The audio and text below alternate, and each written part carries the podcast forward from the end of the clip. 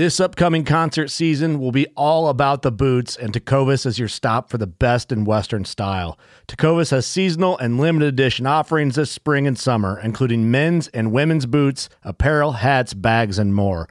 All Tecovas boots are made by hand in a time honored tradition with timeless styles that are always on trend. And Tecovas has first wear comfort with little to no break in period. It's hard to find this level of comfort paired with this level of style.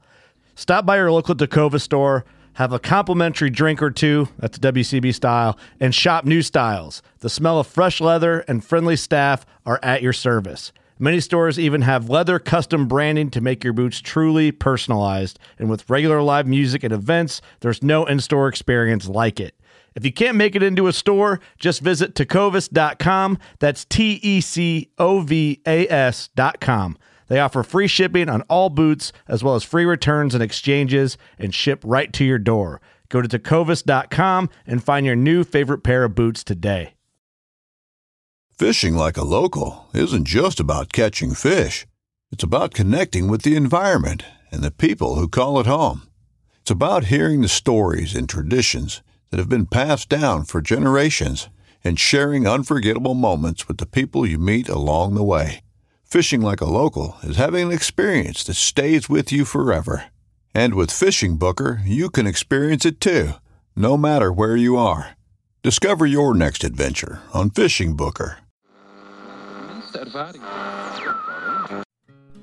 We are hunters, anglers, riders, and sometimes chefs. Our passion for the outdoor lifestyle motivated the foundation of Harvesting Nature, which serves as a media outlet built to inspire and educate the outdoor expert and novice alike. Our podcast focuses on the technical side of cooking wild fish and game while also incorporating adventures and lessons learned from our pursuit of wild meat.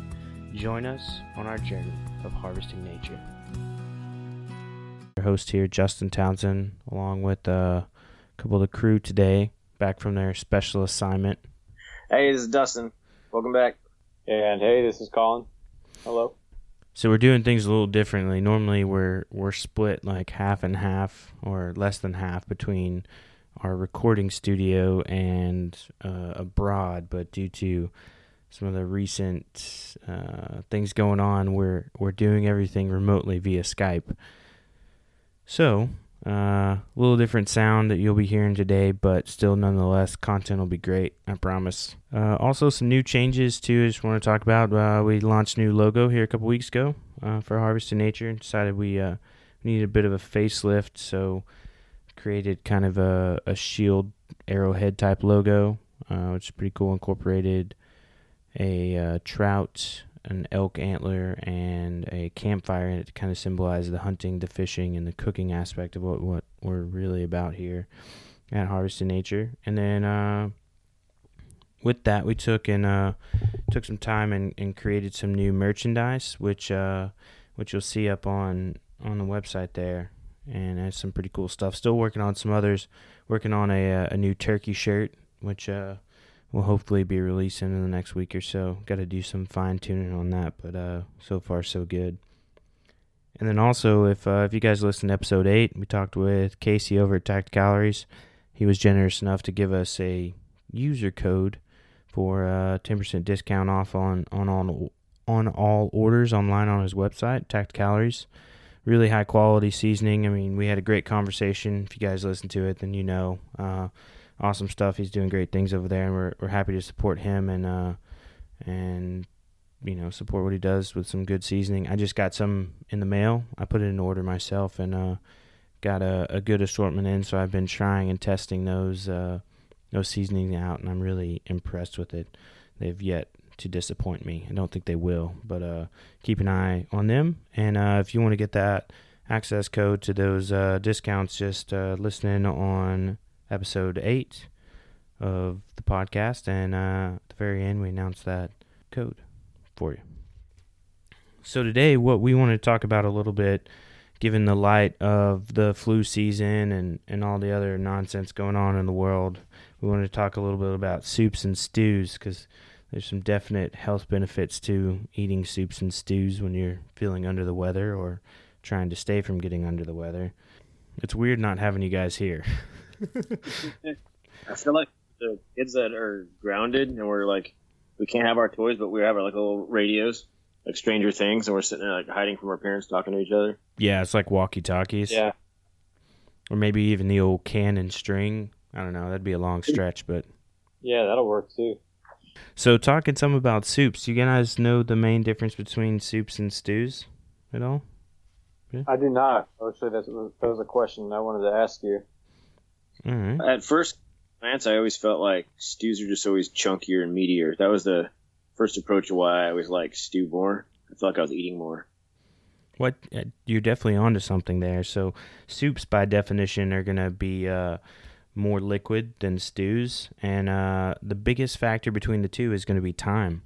So a soup is something you can generally pair, prepare pretty quickly, and uh, stew, you know, that's where the term stewing comes from. So you're gonna let things cook a little bit longer, and you're gonna use different cuts of meat, not often different vegetables, but different preparations method, which we'll get into a little more there's uh, a lot of information in in French cooking and traditional French cooking. There's a there's a lot more detail uh, in the definitions between the two. So, you know, excluding time and and the more liquid, your big difference between your soups. You have clear soups, uh, which will either be a bouillon or a, a consommé, and those basically are kind of going back into the very basics and, and wrap around to the stock and the creation of stock, uh, which we'll we'll touch on in a little bit too. But the the bouillon you're you're using uh, techniques to remove like all the bits and the the fat, so you're getting like a really really uh, super clear liquid. And the consommé you're just kind of uh you're getting a you're just using the stock. You're not really removing anything of it to keep it uh, super super clear. Yeah, that makes. I mean, stock stock is something that I've been really interested in, and as I progress through my hunting career and gain more experience and harvest more animals, stock is something that I definitely want to be uh, involved in, um, in in making and, and using in various cooking methods. So Yeah. I'm glad we'll talk about it. Yeah, I mean it's it's to me it's like the fundamental. Uh, any recipe where I it calls for the use of water, if I can take and sub out a stock of some sort, then I'm always going to do that, just for the mere fact that you're going to increase the flavor. Plus, if you look at pairing foods, pairing a meat with a stock that's made of the same type of meat, you're usually going to get a good mix of flavors, and so that pairing is gonna is gonna go much much better. So even if you're cooking rice, instead of you know using rice, like if you use half stock or using water, if you use half stock, half water, or yes, uh, let me say that again. In rice, if you use half stock, half water versus just using completely water, you're going to get some flavor. And then say, all right, we're going to make that with uh with say a, a stewed beef or a pot roast or something like that, or a, a, a venison roast where you're you're either braising it or roasting it or stewing it, and then you're adding that on top of the rice that you're preparing with the the venison stock. Then you're gonna get some of the same flavors in the rice and in the whatever meat you're using, and that's gonna match up really really well. So is, that a pretty good rule then that you can substitute water for stock? Yeah. Oh yeah. I mean, even All right. when even when you make pasta and stuff like that, because you're gonna infuse, because you got to think of those those starches and those things as just like a sponge, I guess. Right. So whatever you put into it is what flavor it's gonna hold. Okay. Yeah, I just recently experimented and made my own stock and broth just to, to see what I was getting into. Um, in fact, after seeing your freezer, Justin, and seeing all those those stocks that you had saved up, so uh, when I made this last, well, I, couldn't find any turkey, so I made a ducking, and so with the duck and the chicken, I made both a stock and a broth. And it's pretty interesting, easy to do, a lot easier than I don't I don't know why I haven't done it before, but um, I'm really excited to use that stock in my next recipe coming up. So we got um, up on the website there. We have a, a really good overview of stocks. Um, the title of it's Wild Game Stock. Keep those bones, and so that's that's definitely a rule. If I'm in a position where I can I can keep the bones, if I'm not traveling a long long way, I will. Even leaving roast like bone in, and then maybe you get home and you uh, you bone out those those roasts, and then you keep them, and then depending on what type of stock you're gonna make. Um, but we in this one I pulled a lot of information from Escoffier's uh, guide to modern cookery, or it's like a guide to culinaire, uh, which is the foundational book that a lot of well, that the majority of cooking schools have used, and it was developed, you know, early 1900s, late 1800s, and and sort of used and incorporated to create the modern commercial kitchen as we know it. So looking back on that, it's cool because it's the time period where uh, wild game was still used pretty frequently in in a lot of recipes and even in restaurants uh, across Europe and in a lot of uh, very prestigious and up and coming. Uh, Scoffier cooked, uh, I believe it's the Ritz Carol Ritz Carlton that he cooked for in France. Just to look at that, that shows you kind of some of the um, high level stuff that he's doing. But it's a it's a cool book to browse over, but it gets very, very technical. Um, but just looking at it here, just as a little review, so I, I really highlighted three types of stocks uh, in here, and it's really good for a good basis. You have your wild game stock, uh, which is your uh, consomme for your clear soups, and you're using bones of whatever animal you have and you're going to go through there and roast them in the oven and then you're going to put them in the water.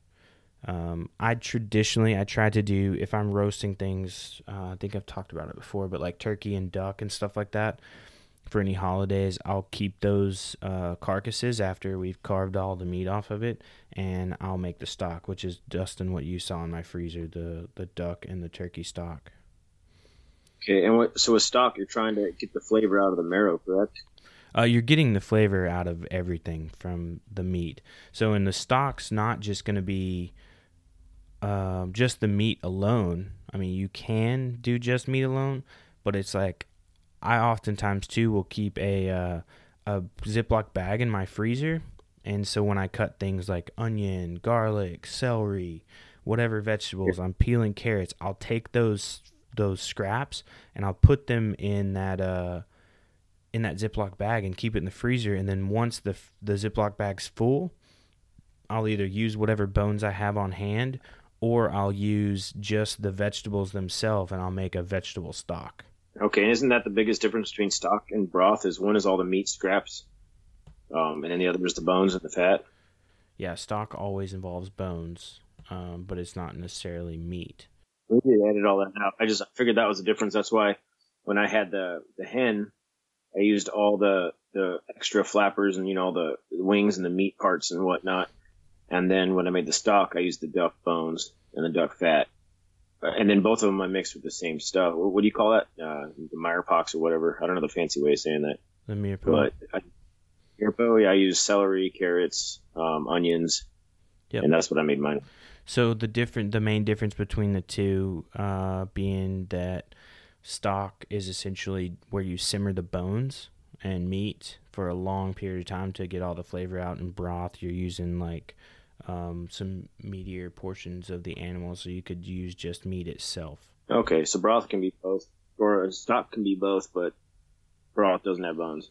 Yeah, well, and you have the the difference being the ingredients, the cook time, and the the presence or lack of seasoning. So you could actually okay. just have you could have just meat in there. Yeah, so sometimes a broth will gel. So you have fats in there. A lot of fats in there whenever it's chilled and the stock typically won't. I'm correct in saying that you don't need to only use raw bones, right? Like let's say you make a chicken in the Instapot or something like that in the pressure cooker, you can take all them juices and then the leftover parts of the bird with the bones in it and make a stock, correct?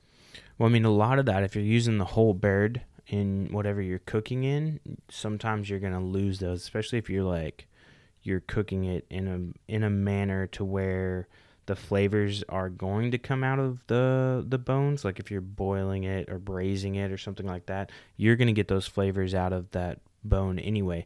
Probably the most common method, and with poultry, poultry versus we'll just say larger animals or game animals. Um, the large mammals is going to be the difference is how you use the bones. Uh, with poultry, I would recommend that if you're you're roasting the bones separate, so you would have either something you've already cooked, like I was saying, the example I used earlier was like a turkey you're roasting or smoking. We'll say smoking on the Traeger, and um, after you're done and you take all the meat off, you have like whatever bits and scraps that are still attached to the bones, plus the bones themselves. So that's technically already roasted, and then you're putting that into the pot. Um, versus saying like something where you're making like a soup or stew with the meat, the bones already in there, that flavor is already going to come out, and you're sort of making a stock as you're preparing the dish. Okay. And then something like a, a a wild fish stock or a fish stock, you're not gonna roast those. Um, you're not gonna roast the bones, just for the fact that you uh, you don't need to because a lot you're gonna lose a lot of those flavors and those uh, vitamins, minerals, and things that you want coming out of that fish if, in the roasting process. You just want to cook it. Okay. Um, by any chance, have you ever made a venison stock? Yeah, all the time. How's that relate to the other flavors? Uh, in what way? Are you, are you talking about just the way you're making it? I mean, any recipe, any stock recipe you see for beef, you can use for venison as well. But I mean, the recipe that we have up on the website for the wild game stock, you can use any wild game, eh, the bones of any wild game for it. Oh, okay. But it's also too the game stock that we have. It goes into like it goes into pretty detail. Like I said, it's based off of Scoffier, and so you're talking about like going to a, a top Michelin restaurant you know, equivalent at the time and being like, you know, I'm a chef, I can get any ingredient I want. Like money's no option, anything like this. I mean, the recipe we have here is like bones, celery, uh, bones of a big game animal, rabbit trimmings, pheasant, quail, dove, thyme, bay leaves, all these different things. But it's just sort of meant to be as a, a basis for whatever you want to modify. But I mean, if you have bones that you can put into a pot with vegetables, you know, roasted or unroasted, then you're going to create a nice stock to use later on in other recipes. Awesome. So looking at stews, so you were kind of you were you were definitely spot on earlier when you were talking about stews. Uh, with the, the thickness and a lot of times you don't even have to completely cover the, the liquid so we go back a little bit to braising and then braising versus stewing and all those things that we talked about in some prior episodes but stewing you're looking at different cuts of meats overall. So it's going to be a little bit different like preparation and time investment to do it. So you can almost say that um, how do i put this? That in a in a soup you're going to put things that you can cook fairly quickly. Like you know you could do a 10 15 minute have all your ingredients maybe already prepared or and then you're just throwing it together in the liquid itself, which would be your, you know, your stock, which is also already a prepared item. Versus a stew, you may want to put stuff that's all raw in there and then simmer it or stew it for a good, you know, couple hours or whatever until the meat gets tender and you extract whatever nutrients and flavors you want out of your ingredients so that they combine really well. I think probably an easy example that would be gumbo, right? You guys like oh, gumbo? Gumbo's Yes, I do. and then also too to go back to soups. I mean, you can thicken up soups. You know, you can use pureed vegetables. You can use starches like potatoes, proteins like lentils. You're also in the soup category looking at bisques, so seafood bisque, crab bisque, lobster bisque, um, tomato bisque if you want to go that route. I mean, really, there's a lot of different categories, and we could really get into the weeds talking about soup, which is great. Um, but I think to keep it in a very like wild fishing game focused mindset, just kind of thinking about the definition between the two of soups versus stews is kind of helpful, and you can you can use your recipe creating and your creative mind to sort of say, all right, am I creating a soup or am I creating a stew? And if I'm creating a soup, what do I need? If I'm creating a stew, what do I need? Both versus uh, ingredients and time investment as well. So, Colin, you said you had something on soups and stews? Man, I mean, I thought I had a lot, but, uh, or not even a lot, just something, but uh, you guys started going into a whole other realm than I was prepared for. I just found that most of the, the stews that I've done have been with like the tougher cuts of meat. And, um, I mean, slow cooking and you know Dutch oven stews have kind of what we talked about the last time I was on have been the, uh, bread and butter from my stew experience. But um, just trying to work in all those ingredients to maximize the flavor is uh, something that I really enjoy doing. But uh, I mean, just listening to you guys talking here, I really got to branch out and find some other options to take care of. He was asking what uh, Dustin was asking what kind of soup you made in the in the Dutch oven. I think it was a beef stew. It was like a white bean. Oh no, it was white bean and chicken chili uh, stew, and this was about maybe a year or two ago. Uh, and it turned out excellent. I mean, it's just, I mean, it's pretty much the same process as using any kind of slow cooker. Um, might be a little bit faster, but just a wide open pot to use where everything, uh, everything, all the flavors get mixed in together and it, I mean, it comes out great. Um, super easy to use. It's just one of those things where if you have a lot of, a lot of different things that you, uh, maybe don't have enough for like a full meal by itself, you can put it together so that uh, you end up making like a larger meal with a bunch of little small things, which I think is kind of the beauty of a stew. It sounds good. White bean chicken chili sounds amazing. Yeah, it's delicious. I had it in a, a cookbook. Uh, I have a chili cookbook that's uh, I get a lot of use out of. I'm glad we got on the subject of chilies because uh, I like I enjoy good chilies, not the peppers. Sorry, Dustin, don't get excited. oh, I like the I like the high alarm chili. Yeah, so talking about chilies, uh, the the soup, which first off, let's have a little let's have a conversation about this. Would you classify chili as a soup or a stew? I think it's its own thing. I agree. So it falls under its own category. It's neither a soup nor a stew. Well, I think there are not the consistency, but there are certain ingredients that make chili what it is. Um, I mean, if you were talking about consistency, it'd probably fall more underneath a stew, but chili is very distinct in that it has the spices that give a little bit of a kick, that give it that high alarm. And, uh, I mean, typically made with some kind of beans and then some kind of, you, you put it over kind of the similar things, like whether it's cornbread or, or something else. Uh, I don't know. I just think it's kind of distinct in how it's used and some of the ingredients, but not necessarily the consistency.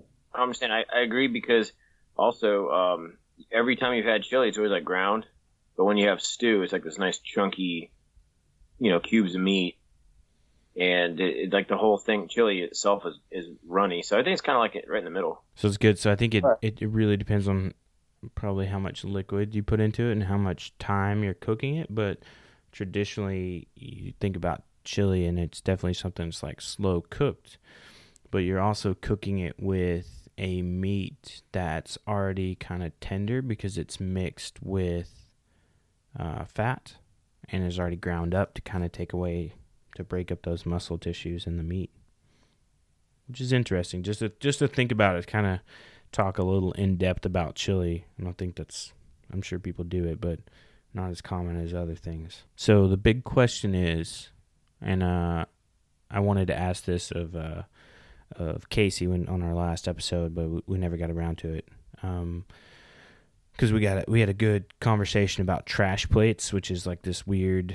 Have you ever heard of it, Colin? It's from up in your neck of the woods. Trash plates? Yeah, it's like I think it's more in kind of upstate New York, central New York type way, but um, both Casey and Corey are from Pennsylvania. And Casey lives in New York now, and Corey still is resides in Pennsylvania. But they were talking about it, and uh, basically it's like they have this like kind of I think I don't want to butcher the expl- explanation, but as I remember our conversation, it's like kind of a everything thrown in it, but essentially it's like a kind of a pasta salad with like chili on top of it. I don't know. Yeah, I don't think I've heard of that. Um, where it's just kind of like a mix of everything. Um, yeah, I don't know. I'd have to. I probably have to ask my parents. Maybe my mom's heard of that. Um, it might be a Western PA thing. Yeah, it says a mashup of meats, fries, salads, and sauces. Uh, it's really common in Rochester, I guess. This would be in New York. Mm, yeah, that was that's like definitely like Western, Northwestern PA. Then it's over there.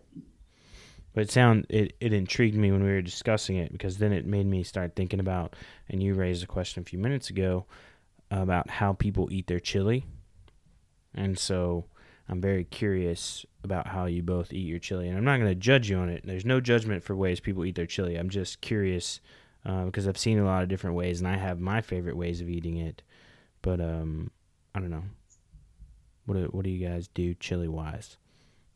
Frito uh, scoop chips.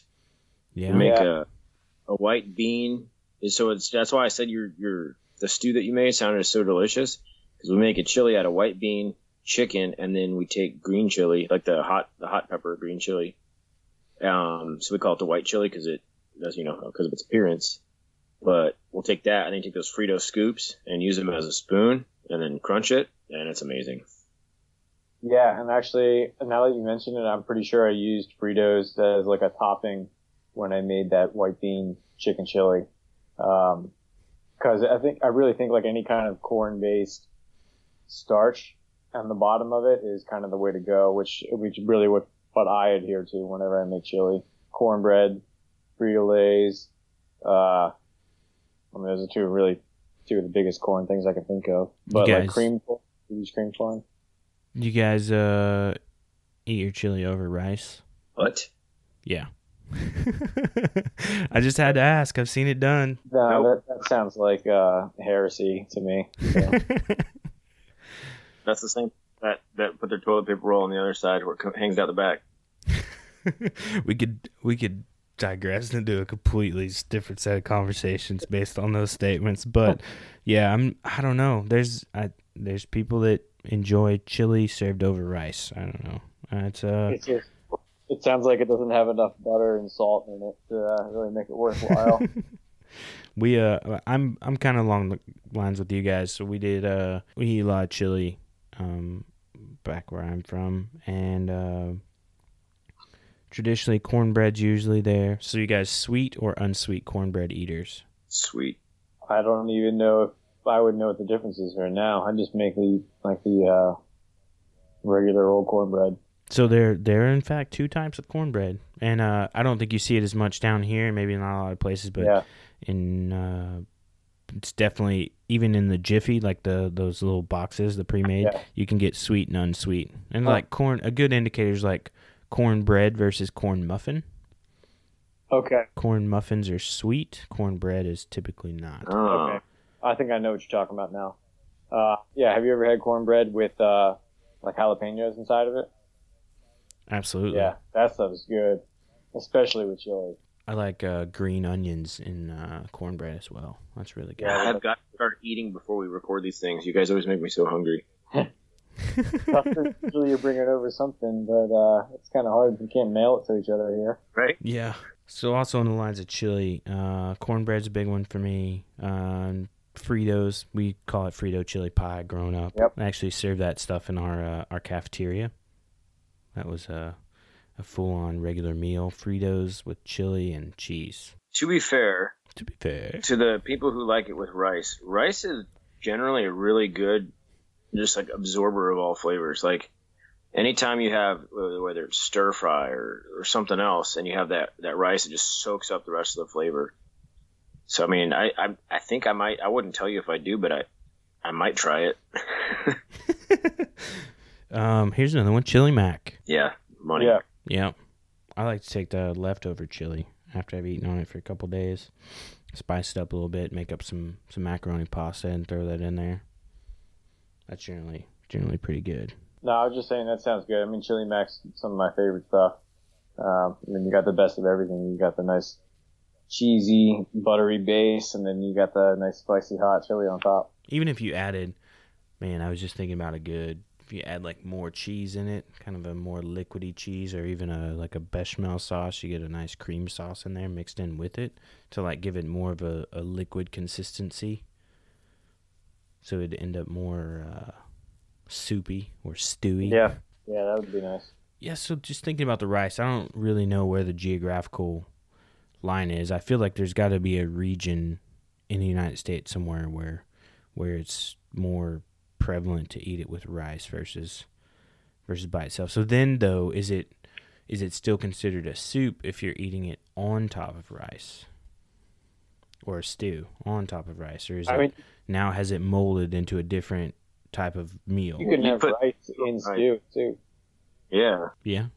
Oh yeah, for sure. Maybe that's the difference that chili is, is that chili can be put on top of things more readily than a soup or a stew can, where soups and stews kind of stand alone, but chili, you kind of put it on top of cornbread, Frito chips, rice, etc. You know what I mean?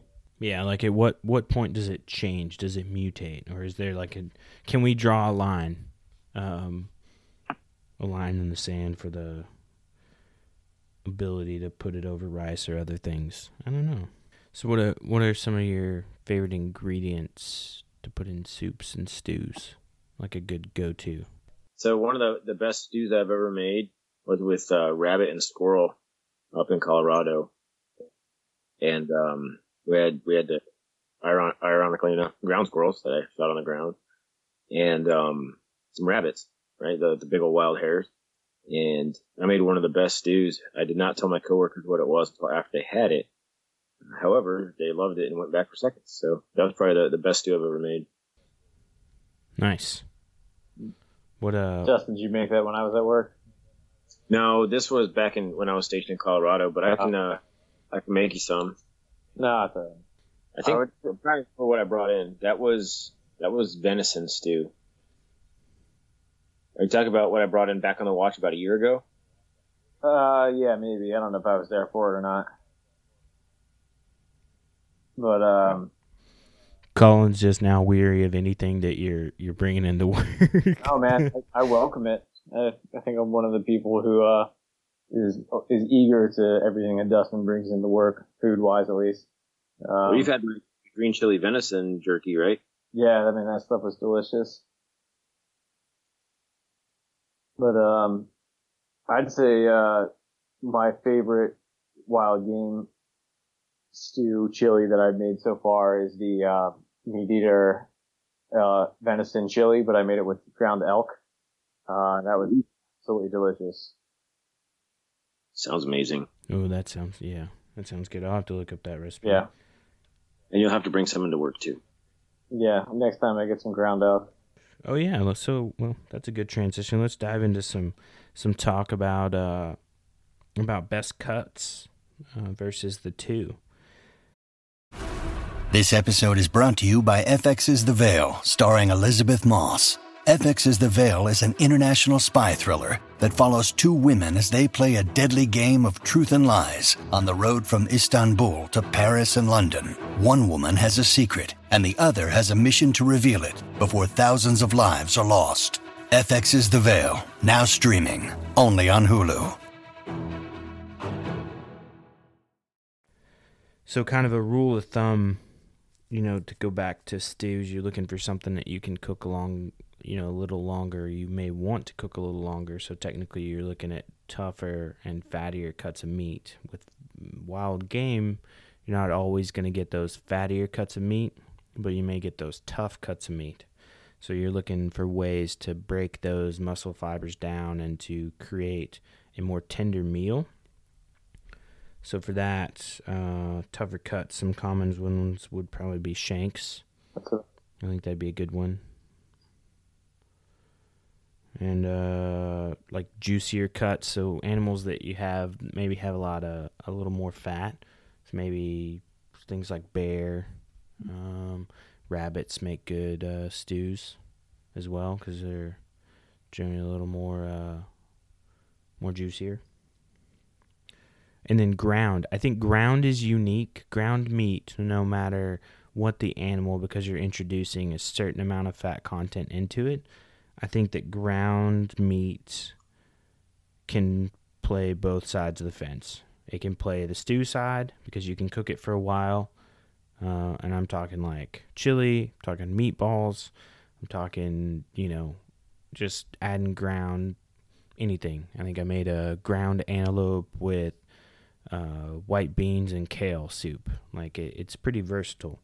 But you can turn around also and put it in soup because it's something you can cook fairly quickly. What I love when you don't have to shape it into a burger patty or something like that. I love not adding fat and having the leanest, most flavorful meat I can have. So that's one thing I appreciate about appreciate about grinding it. And I mean that's good too, because a lot too, you're going to introduce other fats into it. I mean, it's just the world that we live in. If you're making, you know, a burger meat or sausage or something like that, you're going to have to introduce some other type of fat into the meat to give it that fatty consistency that you want. But just like you said, outside of that, you're not needing to add it, add the fat in if you're you're just going with something that's not requiring a lot of extra moisture like a soup or a stew. Right. Um, also looking, I think for soups, you're gonna be better with your ten more tender cuts. So your loins, your tenderloins, uh, those inside cuts, because you're gonna cook something quick. I think probably one of the coolest thoughts to think of is like a pho or like a hot pot type soup, is that you have something that's already, you know, you can slice it super thin.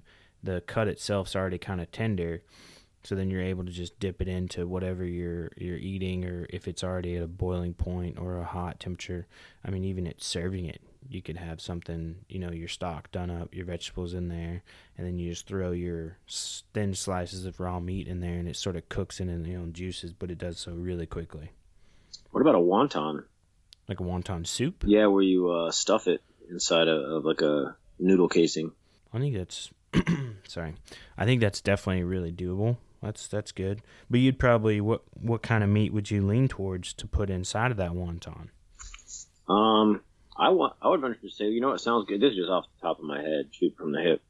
Let's say you made a soup with like a, a you know duck or some kind of reddish meat, even uh, stock, and then you fill the wonton with maybe like rabbit, the ground rabbit. That'd be good. I mean, you could also, if you're gonna grind out the rabbit, um, you're gonna have to bone it off the carcass. So you could take that carcass, roast it for a little bit, and then make your stock out of that. And then you're adding you're adding the same flavor into both, so it really like intensify that. The dish and a duck would do, you know, do the same. You get some more complex flavors in there Hmm. as well. Yeah. I bet a rabbit and wontons would be absolutely excellent. Yeah, it's it's just thinking about it. It sounds good. We do have uh, I'll, we'll talk about a little later. Rabbit egg drop soup. You guys ever made egg drop soup? No. I, no. It's super super simple. It's like once you get your stock going or your broth, whatever you're using, and you get it seasoned how you want, soy sauce or whatnot. Then you take a uh, an egg and essentially drop it in there and give it kind of a swirl, and the egg cooks, and that gives it that swirly consistency that that you see in like a lot of Chinese food places. Nice. But the addition of like a shredded rabbit meat on top of that. So that's one where in that recipe I used a rabbit stock to make the soup and then added in everything and then at the very end uh, garnished it with like some shredded rabbit meat. Yeah, that sounds amazing.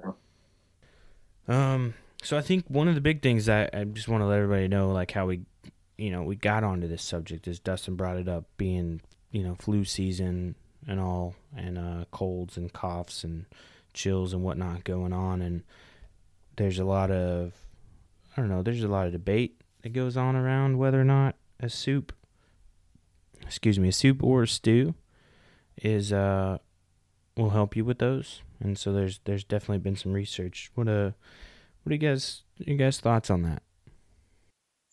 Well, I think the the heat and the and the moisture, right? So you're eating something that, that's pretty warm.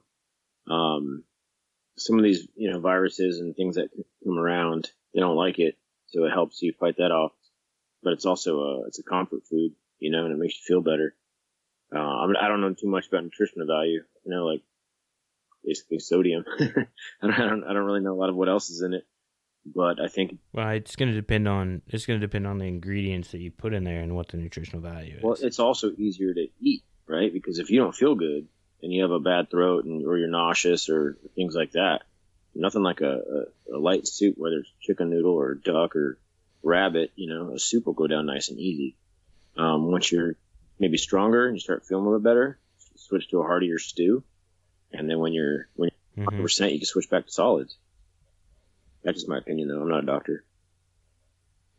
No, I I uh I know what you're saying. That uh I mean the nutritional value will just come from whatever's in it. So I mean if you have your lean game meats, that's going to be pretty good for nutritional value in and in and of itself. But uh, at the same time, it, it is a comfort food. So whether it has a placebo effect or not. I mean, that's gonna help people feel better and everything. And you know, there's nothing like a you know a nice warm cup of soup or warm bowl of soup on a on a cold day uh, when you're not feeling too hot. So it definitely helps out even with that.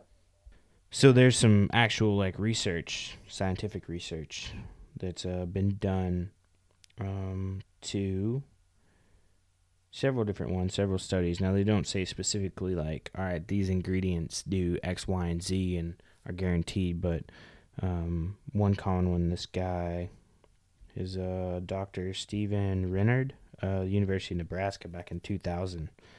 He conducted some lab tests, uh, determined chicken noodle soup might help colds, and he used his wife's homemade recipe. And so he took blood samples from all the volunteers and in his research was able to show that the soup inhibited the movement of neutrophils, I believe if I'm pronouncing it right, and that's the most common type of white blood cell that defends against the infection. So in his theory, he said that by inhibiting the migration of the white blood cells in the body, that the chicken soup essentially helped reduce upper respiratory cold sy- symptoms. Interesting. So, yeah. Let's see. Then there was another one that uh, was conducted in Mount Sinai in Miami that says it's it's more than just a placebo effect.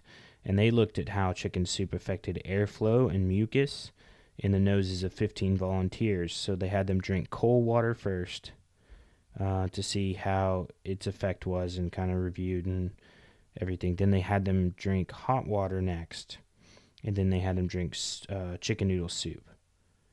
Sorry, so they drank cold water, hot water, or chicken noodle soup. And then in general, the hot fluids helped increase the movement of nasal mucus, but the chicken soup did a better job than the hot water. Huh. And then there's an old report which probably started a lot of the the research stuff from 70 the late 70s that said that uh, chicken soup also improves the function of protective cilia. And it's the tiny hair-like projections of the nose that prevent uh, uh, bacteria and allergens from entering the uh, the nose. Well, also, I'm. I mean, I'm not a doctor by any means, but I'm a dad, and I know that like when the family gets sick, you know, a lot of times, especially with the flu, I mean, people I mean, vomiting or get the runs, stuff like that, losing a lot of fluids, and soup is a good way to to get nutritional fluids back in you. I mean, I'll, you know, Pedialyte too, but for the most part, when you're drinking that soup and eating that soup, that you're you're getting those fluids back. You know what I mean? Yeah, it's a good deal.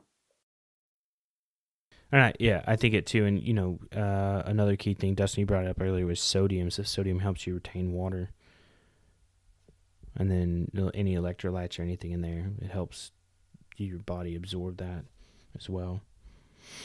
That's what plants crave. Which, um, yeah, I, I think it's really valid. and I think it's a good tool, but I don't think we can limit it solely to chicken stock. I mean, chicken stock, chicken noodle soup, or anything like that. I think that's just kind of like an iconic American, or has turned into an iconic American dish over time. Uh, yeah, definitely. I mean, there's like books and stuff named after it. Yeah, they make them about the soul. Yeah. are, are, do you know this? And you don't have to you edit this out or keep it, but are any animals edit or uh, linked to higher forms of nutrition than others? Like, are some higher in iron? Oh yeah, one hundred percent. So if you make your stock out of that animal, you might be able to do it, you know, intelligently in a way that you're giving yourself the nutrients that you need to recover. Yeah, absolutely. So you could target certain species, um, certain species to get you a specific nutritional value, or you know, if you're laxing in one. Um, I mean, I, I would love to consult a dietitian, you know, but I feel like different different animals are going to have different, you know, proteins and carbohydrates and and whatnot.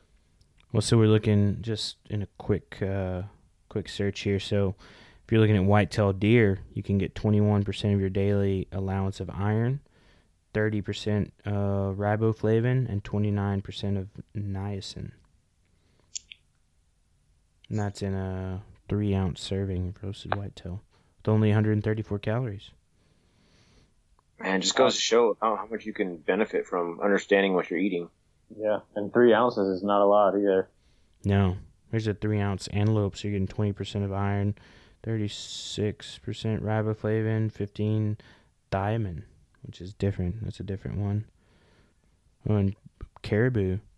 So caribou, you're looking three ounce piece, 142 calories, 29% daily iron, 45 riboflavin, 14 thiamine, and 94% of your B12 allowance.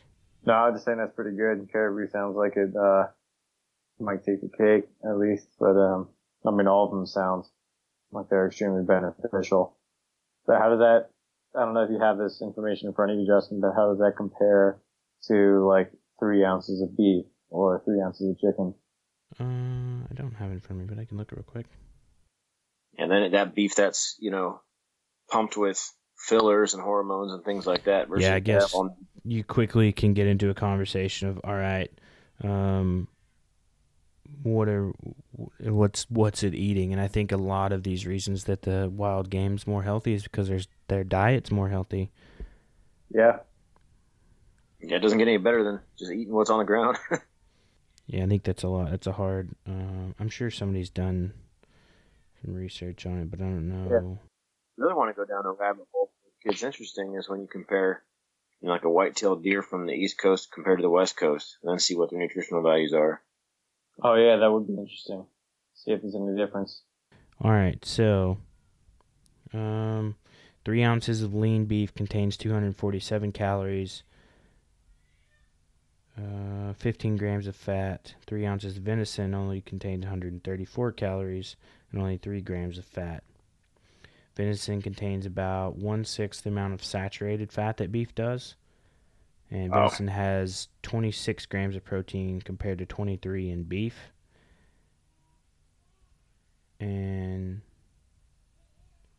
it does have a higher cholesterol though. That's on livestrong.com. But Oh. it has venison does have more vitamins and minerals per serving than beef. I obviously prefer hunting and gathering wild game, but it's beyond me why we don't actually har- have like a commercial need for venison and why we just stop at it's always just beef, pork, chicken. So the, I mean, there is a commercial industry for it. Um, that's the only legal way that restaurants and stores can sell it in most states, um, because it has to be inspected by the USDA and whatever state agriculture agency. And there's a, a bunch of laws that prohibit the sale of wild game. And that was Yeah. uh, late 1800s, early 1900s. When they realized that all these populations were getting knocked down because people were either hunting, were in addition to hunting them for their own consumption, hunting them for meat to sell in markets. Well, I'd, I'd rather harvest them from the wild than have them in a high fence area just being farmed for uh, the table. Yeah, absolutely. And then you get into things like now you're uh, you're managing them. They're essentially turned into livestock at that point. So you're managing them for for other problems and things associated with with uh, with farming animals. I mean, Yeah. CWD a big there's a big conversation right now about uh, farms and you know places where they're growing venison or deer. We should say deer and because they're so compact and there's you have such a steady population that's not migrating as much and they're all feeding off the same feed sources and then if you get one introduction of CWD into that herd then now you've got that all over. Huh. Plus I, I just saw it in the news too where uh there was a guy got fined a bunch of money because he moved a deer uh, from his location across I think it was across state lines or to another spot and Yeah. uh, there's fear of transmitting the CWD. I think they were CWD positive too, right? Yeah, I think so. I Yeah. think that's a. I mean, that's a big concern. You got to look at like Rocky Mountain Elk Foundation, all those guys that are pulling. The, you know, all that stuff's coming to a halt. Yeah, I mean, even I was just listening the other day that uh, even the Rocky Mountain Rocky Mountain Elk Foundation, even they don't transport elk much anymore. Know? Um, like unless it's like an extreme circumstance, but it's solely because of CWD. So, yeah, I mean, it's a big deal, and for people to have multiple animals in close proximity, I mean, it's going to be a big problem. Just imagine if mad cow. We saw what happened in in the UK a few years ago, but just imagine if mad cow hit some of these big livestock farms in the Midwest uh, or out west or anywhere really. I mean, that'd be devastating to that farm. Yeah, absolutely. So, I mean, it's there, but is it preferable? No, but you know, if you restaurants got to go that route though. Yeah, So, just those people out there that are listening, if you're not hunters and you're interested in hunting, or you're interested in trying venison, you're gonna get arguably two different products if you go to the restaurant and eat it, or if you go out and hunt it yourself, or get it from somebody who hunts. Uh, they're going to be completely different flavors. I mean, the flavor is going to change species to species, area to area, region to region, and all based on diet and the availability of uh, nutrients in whatever spot it's at. And appreciation too. I mean, if you harvest the animal, you're going to have a much deeper appreciation for it than if someone just put it on a plate for you. oh, yeah, and I. I, I was going to mention earlier we were having a debate between, um, you know, beef versus venison, and it's even too like looking at the outside factors of just hunting, like depending on where you're hunting and what you're hunting, like the physical aspect of it. Like there's a commitment at a different physical level that's gonna, you know, could have the opportunity to put you in better shape versus consuming the other. Like if you have to seek out, or if you choose to seek out wild game and say, hey, you know, I'm gonna put meat in the freezer. I'm going to provide for my family. But in order to do that, you know, I got to spend days in the field. I got to train. I got to carry a backpack. I got to get to where I can carry a backpack. I got to practice shooting. Like all of a sudden now you're you're involved in an active lifestyle where you could go from being inactive and consuming, you know, store bought meat easily enough to now transfer over to all right now. I need to be more active because I have to hone my skills in order to be successful.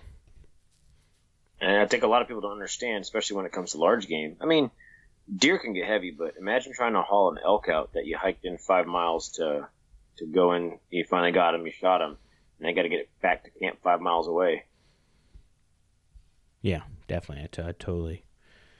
an eight hundred pound bull elk isn't going to be easy to get out of there.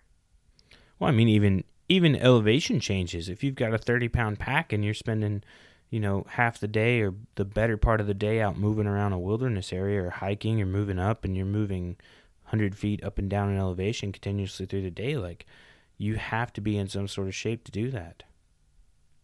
Absolutely, or Yeah. extremely rich and you can afford an ATV. Yeah, yeah. Well, That's uh, that was the biggest thing that I noticed when I first went hunting out in uh, Colorado was coming from uh, well that first time was in, from San Diego, which is basically sea level, and then second time was from here in Key West, which is also basically sea level, and then all of a sudden, you know, landing at six thousand feet above sea level, and then climbing another six thousand feet of elevation throughout the day. Uh, I mean, it's pretty taxing. I mean, you get exhausted pretty quick, so it's definitely a, a commitment long-term commitment over a few months to get in shape for that. Yeah, I yeah, I definitely agree. But you know what? What I rely on to help keep me in shape is good freezer full of wild game too. Eating Yeah, good, good quality meat, good quality nutrition. It's all part of the cycle. Oh yeah, one hundred percent. And uh, I think probably one of my favorite ways to prepare that meat's on the Traeger. It definitely, uh, it's definitely easy to do, and there's they have a lot of great recipes you can easily use wild game cuts for. Whether you're making soups, you're making stews, you know you can make both of those on the Traeger using the Dutch oven, which is really great. They have a variety of pellets, different seasonings and stuff too and uh, it's all pretty readily available, high quality as well.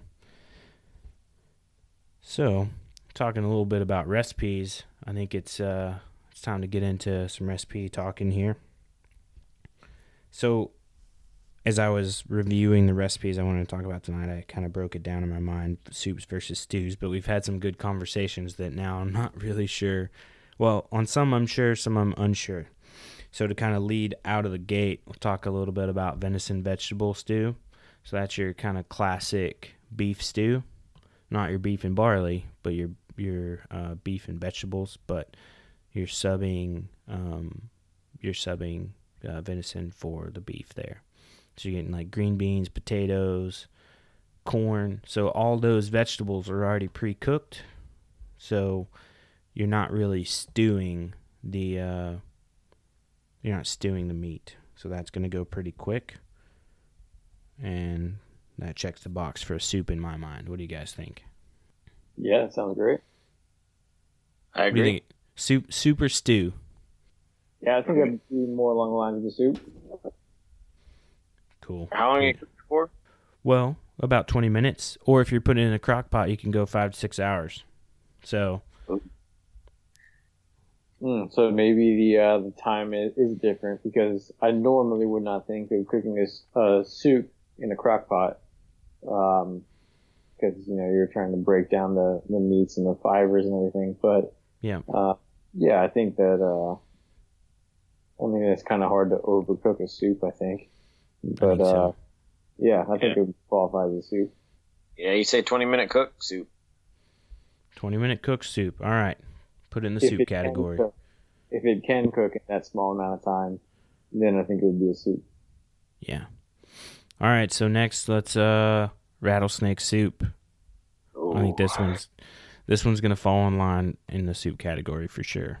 Um, so a big one on that rattlesnake skinned and cleaned, so it's ready to go. When you're gonna you're gonna basically parboil that rattlesnake and cook it ahead of time so you can get the bones out of there. That's the biggest factor, and then everything else you're just combining. Uh, you're combining. Um, finely diced onion, garlic cloves, olive oil, thyme, Cajun seasoning, tomato sauce, salt, leaf, and stock. So in making all that, it's more of a soup because you're still you're only going to let it cook for about 20 30 minutes. Yeah. That's just, that's a lot of prep time. Forking all that meat off them bones. Yeah. But it's forking awesome. Um another one I'll go to. Let's see, let's mix it up. Let's do a rabbit uh I talked earlier about the our rabbit egg drop soup, so I won't go back into that. But in the rabbit note, uh we've talked a lot about chili and so a ground rabbit chili. You're going to grind it up and mix it in with the beans and let that simmer. So I would think I would categorize that as more of a stew just because of the time. I agree with Colin on this one. I think that's going to be its own magical chili category. I don't know. I yeah. I I mean it could be, I guess. Gumbo. So rabbit. I get a lot of rabbit recipes. Rabbit non-dewy gumbo. I love gumbo. It's like one of my top favorite soups of all times. Yeah, gumbo's up there for me too. That's what I was going to ask you guys. What's your favorite soup of all time? It can be vegetable or domestic meat or farm meat. Oh, okay. That's a tough question. I don't know. I don't know if I could really have a like a favorite soup of all time. I mean, I like good old, you know, like shrimp gumbo, seafood gumbo. That's pretty good. Um, I don't know if you would consider like a, a paella in there as being a form of gumbo, but I'd, I'd say any kind of that with like the, the spices and the Cajun spices and uh, seafood. Those are pretty good. It's probably some of my favorites. Yeah, I do like, like I said, gumbos. Paellas are good. I don't know if I'd put them in the soup or gumbo category or stew category because they're kind of, to me, that lends itself to be like a rice dish. Yeah, and it's a little drier too than Yeah. most of the soups and stews too, so it probably wouldn't fall into that category. But uh, What, what would you put uh, jambalaya in? Jambalaya is like a, to me, like a rice dish because it shouldn't be, it shouldn't be soupy. I mean, I've, I've seen some with, with lots of liquid in it. Well, yeah, I would associate jambalaya to be a little bit thicker than a gumbo. Yeah.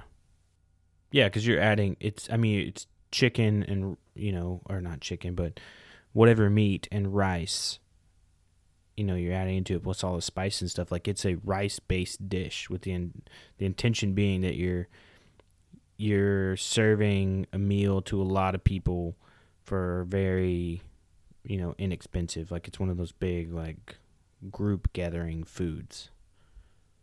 I think as gumbo and a lot of soups and stuff, which I think is why soups are good. But it's definitely jambalaya is a, a big filler. Yeah. What, what about stew category or still more? I no, I'd put it in its own. I put it. It's a rice dish. I think it's it's there with paella. Yeah, I don't know. You sent me the picture, but it's to me. I don't know. That doesn't. Where's the rice? well, you can put it on rice, but No, that, that's not the same. It goes Yeah. back to Tim- chili. Is that is that jambalaya or gumbo that you sent? Jambalaya. That's Oh, jambalaya. yeah, I would call that gumbo. Yeah, I would. Yeah, to me, like jambalaya, you're cooking the meats in the rice. the rice. Yeah, Yeah. with the rice. I'll call it gumbolaya then. Jambalaya. um, last recipe I want to talk about is some smoked wild trout soup because I feel like we were neg- neglecting some of the the fish, delicious fish recipes and seafood recipes. Oh wow! well, a lot of people might not know. I, I don't. I don't know about a lot of fish soups. Yeah, me neither. So this one, uh, it's really cool because it so it goes back to the stock, and I think fish stocks and seafood stocks are, are kind of more delicate. They don't require as much cooking time, which is makes it pretty easy to do. And this one, uh, it was smoked on a cedar plank before, so it was already kind of cooked. All the meat was cooked, and then you're doing like we did with the rattlesnake, and you're taking all the meat off the bone, but then you're taking the bone and you're making a like a, a white stock or like a, a clear light stock and you're only letting that cook for like 25 minutes and then you're straining out everything and using the liquid to basically add in butter to give it a little creamy consistency onions scallions mushrooms and then the trout and then you're just cooking it you're simmering it for 20 minutes so that's definitely in the soup category but it's something if you have everything already prepared it's pretty simple to do And fish is pretty potent, so I, I could see why it wouldn't take that much time to get the flavor out. Yeah, exactly. And that's one thing Escoffier talks about in his uh in his book is is not needing to to like it's quick to leach out what you want out of the the fish. So yeah, that covered kind of that kind of covers the recipe. So, uh, do you guys have any alibis, Colin? Uh, no, not really. I mean, it's always a pleasure to talk to you guys about you know exploring new avenues for uh, for food and cooking. Uh, I just hope everybody can uh, bear in mind that we were doing this uh, all separately, quarantined away and everything. So uh, just trying to keep that in mind when you're listening. Dustin? Yeah, and uh, yeah, I hope everyone's staying safe out there. Uh, thanks for doing your part for social distancing and keeping others safe. Um, if God forbid, if something happens and you do find yourself sick from either this COVID thing or any other flu season type stuff, uh, please try a recipe and let us know what you think about it. Yeah, let us know if it makes you feel better. Put the uh, put the theory to the test. yeah, I just uh yeah, I'm glad that we could put all this together even though we're doing remotely. I mean, we we do remotely with Corey all the time, but it's just like I mentioned when we first sat down, it's it's very different to not be sitting at the table downstairs with you guys uh, chatting and laughing. Um definitely some technical challenging challenges, but overall, I think we're good and uh, I was really happy to talk about soups and stews and and not eating chili over rice. That's a, a good highlight. But yeah, thank everybody that's listening to this and um you know, go on to whatever podcast platform you're listening to, give us a review, tell us what we're doing good, tell us what we're doing bad, subscribe, head on to social media, uh, Harvesting Nature, Instagram, Facebook, Twitter. Give us a like, give us a follow, share the podcast with your friends and family, whoever you know that may find it appreciative or who might despise it. Uh, any publicity is good publicity, I guess. Uh, we need to debate it that way. And uh, keep an eye on the merchandise and gear that we have on the website. It's going to be doing a lot of updates and changes. I was just sitting here looking at uh, one of our new designs. It's the, uh, we'll call it the Eat Wild Game chef knife. So it's a Harvesting Nature with harvesting in white lettering in the knife itself, and then nature in the uh, down below it, and then it says eat wild game right above it. But the the cool thing about it that I liked in the design that in the handle of the knife itself instead of like the little rivets where the knife would be, you have a uh, you have a bear track, turkey track, and a deer track, which is pretty neat. So it looks like it's holding the knife together with those tracks. So anyway, go check it out, browse it, give support, and uh, thanks everyone for listening out there. Have a good night.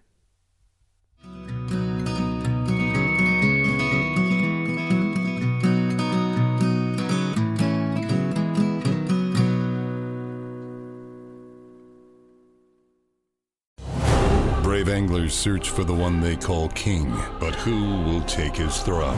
Tune in to Waypoint TV's Battle for Silver, Saturday, May 18th from 12 to 6 p.m. Eastern, presented by Abyss Battery. Waypoint TV. One of the most legendary shows in the outdoors is on Waypoint TV. Don't miss Primos Truth About Hunting, Wednesday nights at 7 p.m. Eastern on Waypoint TV, the destination for outdoor entertainment.